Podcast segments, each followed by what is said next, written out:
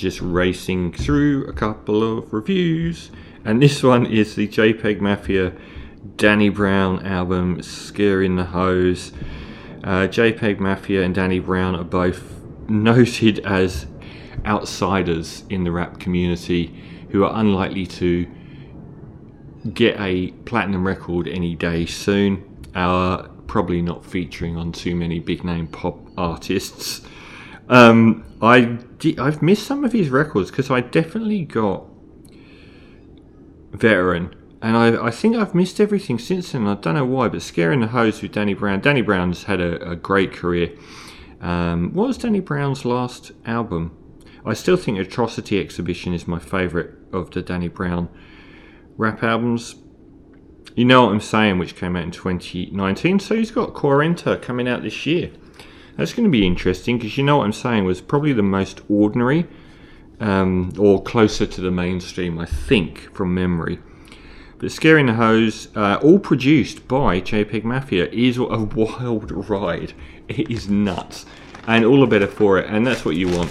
These are guys that have developed very cultish fan bases on the margins. Um, the it is just madness. Um, the opening lean beef patty has got these really great sci-fi synths. A lot of the time, I'm sort of invoking uh, Doctor Octagon, Doctor Octagonecologyst. Uh, that one of my all-time favorite rap albums. It's got these really good sci-fi stabbing synths, which is great.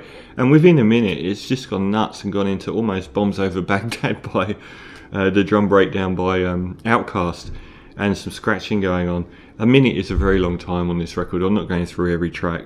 Um, it's very imaginative, and it and they don't do anything tastefully. They just turn everything up to ten and absolutely knock it out of the park. The title track's got like free jazz madness going on, before that kicks in with some really heavy drums.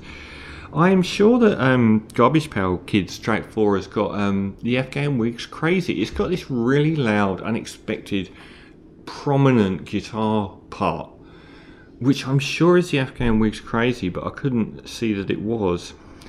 Um, sometimes um, the mixing is bad on the vocal side of things. The production overall, I don't think is bad. It's really like messy and deliberately messy. Um, it's obviously the sound that you want here is, is not for everything to be clean, but sometimes, particularly Danny Brown's vocals, get lost in the background. Um, I really noted that on uh, Orange Juice Jones. You can barely hear him.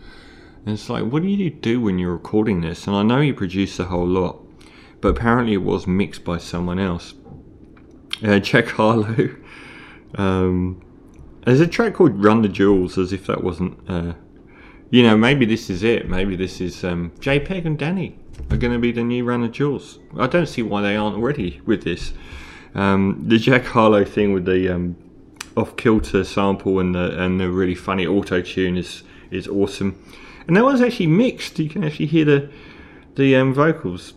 I was very disturbed that um, what track is that? I've written down 16 and there's no 16. One of the last tracks, I thought he said Double Fist the Cat, which was deeply disturbing. I thought um, it's a short album, but like I said, a minute goes a long way on this. You can be in five different sonic landscapes every every song, and it's a blast. Um, there's enough variety to get through here, and I just I wish that um, the mixing of the vocals was a little bit more pronounced, so that you know the mad words that come out of their mouths stick out a bit more instead of sort of sinking into the background but it's probably the best rap album I've heard this year so far, I think. And uh, it's still a blast, and it's a lot of fun, and it's imaginative, and it's wild. It's exactly what you would want from these two.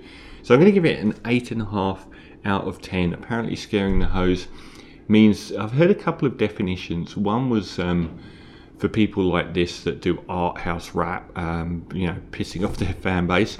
But the other version that I liked a bit more was it's for people like Bono who might, you know, get too sanctimonious in a live concert, support this, da da da, and um, yeah, the audience lose the audience. The audience like rolls their eyes. So whichever, uh, it's still a good album, like a really good album, and a lot of fun.